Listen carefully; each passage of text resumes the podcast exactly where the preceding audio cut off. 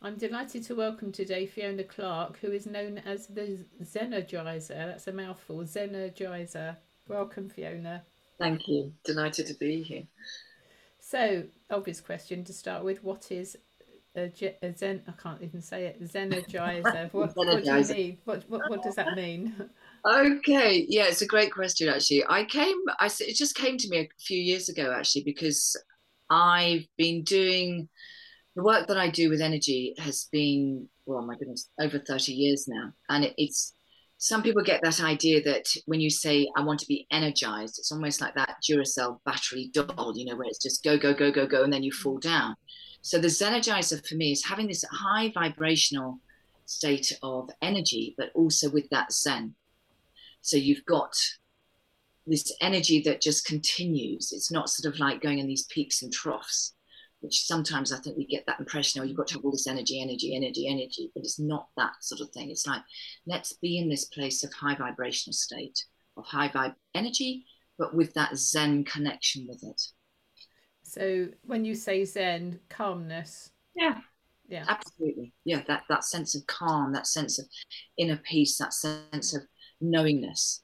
So we're not just like doing that 10 mile run and then coming back and collapsing that's high energy, but it's like, bleh. then you're sort of like going from the peak down into the trough. So it's keeping us on an even balance. So how do you how do you work as the the Zenergizer? What what do you just talk us through the, the um, some of the tools that you use? Sure. Well, what I've been working with a lot um, recently, in recent years, is with the chakras on an energy level. It's just one of the energy systems I love because it tells a story. So, you know, the chakras literally tell us what's going on in the body, physically, emotionally, spiritually. Where are the blocks? You know, what's going on for you? If you've got headaches, if you've got, I've just been talking, I'll give you a very good example. I've just been talking to um, somebody who's got really bad neck problems and doesn't speak up for herself and hasn't spoken up for herself. And her, both her parents died very suddenly, I think about five or six years ago. She's only a young girl. And she's never expressed how she felt. She's never actually gone through the emotions, the trauma, because she had to just get on and get the will sorted, etc., etc. And I said, you know, this is when afterwards the pain in her neck started. So the chakras just tell us a story. So I work a lot with that. I also work with the Healy, which is a frequency device, um, because that actually allows me to assess also, it scans the body, the energy field, as to where our energy is blocking our success. And we can send frequencies into the auric field to actually create um, a more balanced and harmonious body. So I do a lot of that. Um, I work with a lot of people generally who are just feeling out of sorts, whether it's a physical problem, whether it's an emotional problem, whether they just reached that bottom pit and just want to try something, anything else that will just bring them back into a state of harmony. And I love to just share also the passion I've had since I started training as a kinesiologist 30 odd years ago is to share how other people can heal themselves. So I also share lots of skills and techniques. That's that's so important, isn't it? And in, in this world where most people can't get an appointment at the GP or the hospital or whatever they need to do, we have to take responsibility for ourselves, don't we? 100%. And, you know, your body can heal itself. It's just we've lost that ability to really connect and listen to what our body needs. We've been uh, indoctrinated by um, mass uh, media control and uh, fears and so on and so forth that if we don't do what the doctor says, then we're going to fall to pieces, which of course is nonsense. But unfortunately, the conditioning has been going on for quite some time. So it's, it's almost like, you know, retraining um, our mind to listen to our bodies and then to connect into the, the points there's so many different points in the body where you can actually say actually you know what? I can get rid of that pain myself. I can change and shift the way that i feel myself emotionally. And it doesn't have to take a long time and it's not difficult to do so you teach people how to do that? Yeah. Yeah. Marvelous marvelous um, i find that with the support that i provide to people with cancer that depending where their cancer is in the body, that's where some traumas happened um, that relates to that part of the body with the Chinese medicine um, uh, map, shall we say, so that um, a lot of people with breast cancer, in the previous two years, because this is normally how long it takes to, to, to manifest, the previous two years they would have had a significant trauma, um, bereavement, grief type of uh, episode. And that's very, very common. Totally agree. And actually, just going back to this, you know, this client earlier on, and I said, look, can you see now the story that your body's building up? And as she's, the more she's ignoring what's going on with her neck, actually, the, the, the louder her body is starting to scream. She's starting to get migraines. She's now starting to get pain in her legs. And I said, look, you haven't dealt with the emotions of losing both parents in such a short time mm. is hugely traumatic. Um, and she doesn't speak up for herself anymore. So it's fascinating when you can start to look at the things that you. Number one, it's awareness, isn't it? It's it's having that awareness yourself. It's like okay, the universe here is sort of like giving me a message, but I'm not listening. So what do I need? What can I do for myself? What are those messages? It's um, interesting you were saying about um, the link between not speaking up and having having the neck problems, um, because as you say that you know there's there's triggers and there's lots of dots to join, but most people don't join the dots. They don't even see the jo- the dots. Never mind join them. So um, what can people do? What, what can listeners who are who are, who are listening to this this podcast? What can they do to start getting some awareness of, of the things that you're talking about? Well, if we're talking about throat chakra, um, because this is a big topic, mm. I've just done a five day experience on it actually, and this is why I'm, I'm doing a four week journey, literally just on the throat chakra. It's something that we are taught from a very, very early age not to speak up. Mm. We are told, you know, all those stories don't speak unless I speak to you, go and sit in the corner. And what do we do even with children when they, they're screaming and they're crying? What they're doing at that young age is expressing their emotions. And then what do we do? Be quiet, stop making that noise. And so we learn from a very, very early age that it's not safe to speak up. So I ended up with a thyroid issue because I didn't speak up. I wasn't allowed to speak up as a teen or a child at all. And then, of course, I went into a marriage where I didn't. My ex husband was very articulate, quick, quick, quick, quick, quick. And of course, by the time he'd finished doing his work, I was like, oh, I hadn't comprehended it, all. I needed to process it, by which time it's too late. Mm. So I didn't speak up again, and I ended up with a low thyroid issue. So this is what happens. So if anybody can recognize these things, I'd ask you really number one is to have a look. When did that throat issue, whatever it is, when did it start? What was going on, as you were saying, Elaine? Not at that time, but just before. Mm. Or if, if you recognize some of these things in childhood, when do you feel that it really has had an impact on your life. So there's lots of different things. I, I use a lot of the tapping also to clear the emotions that are stuck in the throat because we can't change clearly what has happened. But what we're very much in control of is changing the way we respond, and we are still reacting to those traumas and to those experiences where we haven't spoken. So mm. you can look back at them without emotion. Yeah, absolutely. It sounds like me. You sound like me talking. I, I bang on about this all the time. It's not what happens to us. If shit happens to us all the time, doesn't it? It's, you know, big big stuff, little stuff, whatever. And but we just, just kind of oh well, hey ho. But we don't absorb it. We don't um, recognize or acknowledge the feelings. We just kind of build them up and build them up, and then one day, as you say, with your situation with the thyroid, um, now, who would have thought thyroid would have been as a result of uh, not speaking up? But it makes sense, doesn't it? When it's explained, it makes perfect sense. And I think this is where, you know, in our Western culture, you know, I, lived in Asia for 10 and a half years, and it is, it's a very different way of dealing with health because they, you know, the, in, in Hong Kong, the Chinese doctor, if he, if he sees a client who is sick, he has failed because his job is prevention so you know, we we look at the point here in our Western culture. It's like we wait till we get sick. We go to a doctor. Well, I don't, but mm. a lot of people will go to a doctor. Give me a pill to take away the symptom, but you're not looking at what has created the issue.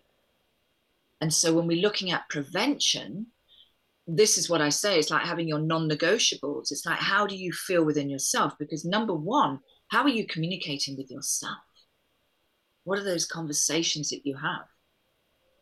You know, because I think we are our worst judges and critics on who we are.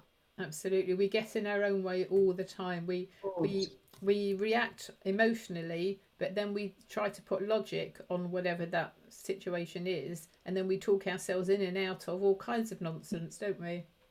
I mean, it's really quite, when you look at it, you can look at it in a very funny way because we, you know, we really do create an awful lot of problems for ourselves. And then we expect someone else to get to solve them. Whereas in Asia, you know, they'll have reflexology shops in Hong Kong, is common as the coffee shop.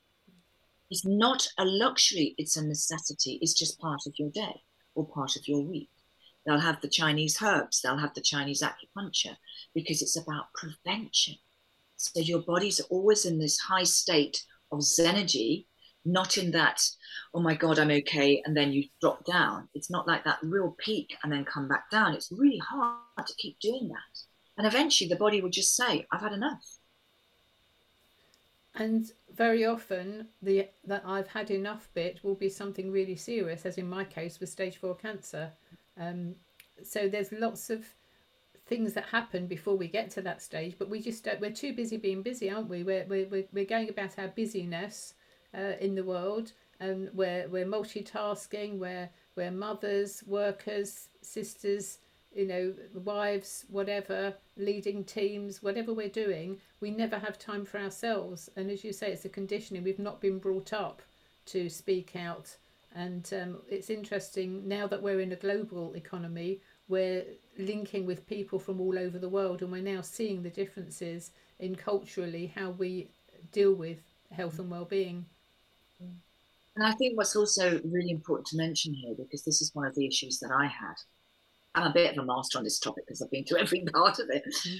but i always thought that when we talk about speaking up it was always going to be aggressive and it was always going to be confrontational so mm-hmm. shut your mouth shove the words back down. I would mumble them because I'd be like they're, they're sort of spilling out somehow, and I'd get myself into more trouble. Or then I'd go into that resentment, and then I'd go into that self criticism, and then I'd be really angry. And none of that got expressed. And so, but communicating effectively, number one, is an art. It's not something we're taught. But also, there are ways of saying no without using those two letters. You know, so for example, instead of if someone says to you, "Oh gosh, come and, you know, I've got this party, I want you to come with me," and you're thinking, "Oh God, I really don't want to go," and then normally you'd say, "Yeah, all right then," and thinking, "God, I've done it again." Mm-hmm. So instead of saying no, and then everyone else is getting all uptight, you can say, "Actually, thank you so much for the offer, but it just doesn't work for me on that day, that time," and everyone else will be like, "Okay, no problem, but we can do it next time." Never have to justify the reasons why you can't go. It's just end it doesn't work. And that's a really great way. There's no confrontation. There's nothing coming back from the other person. So, you know, it's an art in how we say things and when we say things very often. Yeah, and, and to ourselves as well, as as you say, um, we have this internal chatter, don't we? I'm not good enough, I'm not pretty enough, I'm not thin enough, you know, whatever it is, uh, which again is nonsense. But we're, we're, we're not taught to be proud of ourselves the way we are, to accept ourselves the way we are. And with social media and marketing and all the rest of it that's in the world today, it's no wonder that there's so much mental health um, vulnerability around. Absolutely, yeah, it's true. And this is what I love to do. Is like you know, it, sharing different skills and techniques, which really are very easy, but they're very effective in how you just bring yourself back into this place of balance and harmony, because that's what we all want. We can't control what's going on around us very often, but we can control what, I don't necessarily even like that word, but we are the master of who we are, and we have that choice as to how we respond. And it's like, right, well, actually, I don't want to respond like that. I want to come back into harmony let me look at this from a different viewpoint. Rushing into things again is another uh, mistake that we make. You mentioned about your husband, your ex, talking, you know, 19 to the dozen, and then by the time you've thought and processed, it's too late. So taking that pause. I interviewed a lovely lady yesterday um, for the podcast, and she talks about pause, play, and connect. So we've taken the joy out of everything. We're just 100 miles an hour let's just stop, just pause, and then have a bit of fun with whatever the situation is, and then we can connect in a way that's in alignment with who we are. Um, it's the, the same kind of message that you're saying, and, and she uses it in a different way with parenting, helping with the with the with the children. It's so important because I think what happens is when we're, you know, we're talking about talking, is that quite often we all are interested in putting our viewpoint. We're not listening. We're not hearing what the other person is saying. So you never get a solution. There's always someone trying to be the winner and someone being the loser, whereas we want a win win. And so, quite often, it's having those conversations at the right time. And more often than not, it may be that, you say, actually, I need to have a break for 10 minutes, 20 minutes, an hour, two hours, whatever it is. You go and take a walk, you come back because then you're in neutral. And you're both in a neutral place.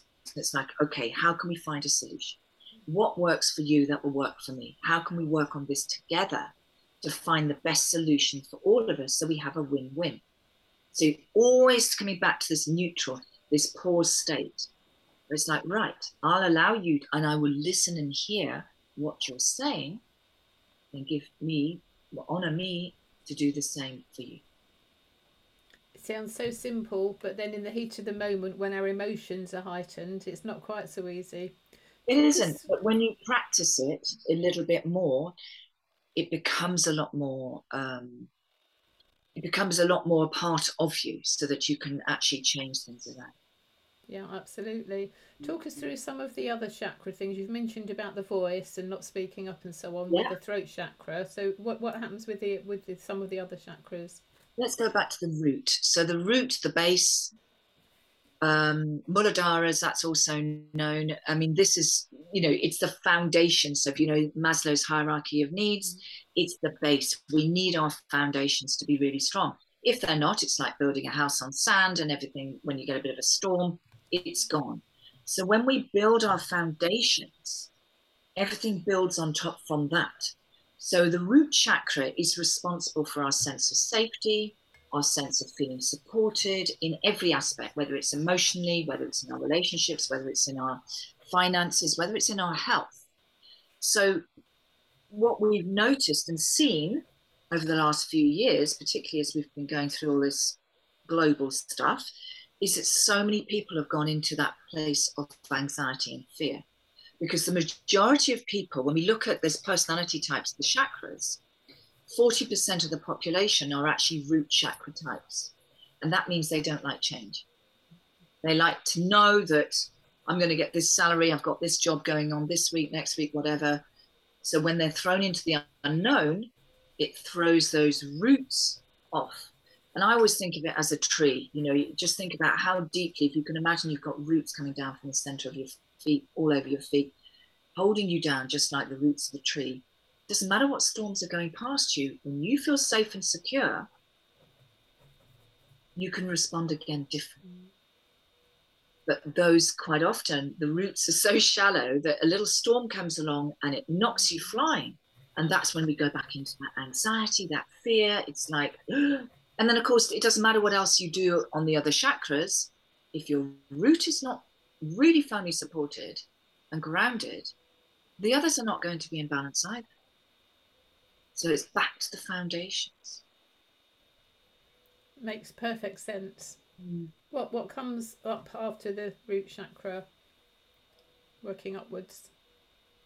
So, uh, well, I mean, after the root. Yes. So after the root, we've got sacral. So sacral chakra is just below the, the pelvis. This is all to do with your creativity. It's to do with your sensuality, your femininity, which I think as we get older, let's face it, we, we lose some of that passion, we lose some of that sensuality.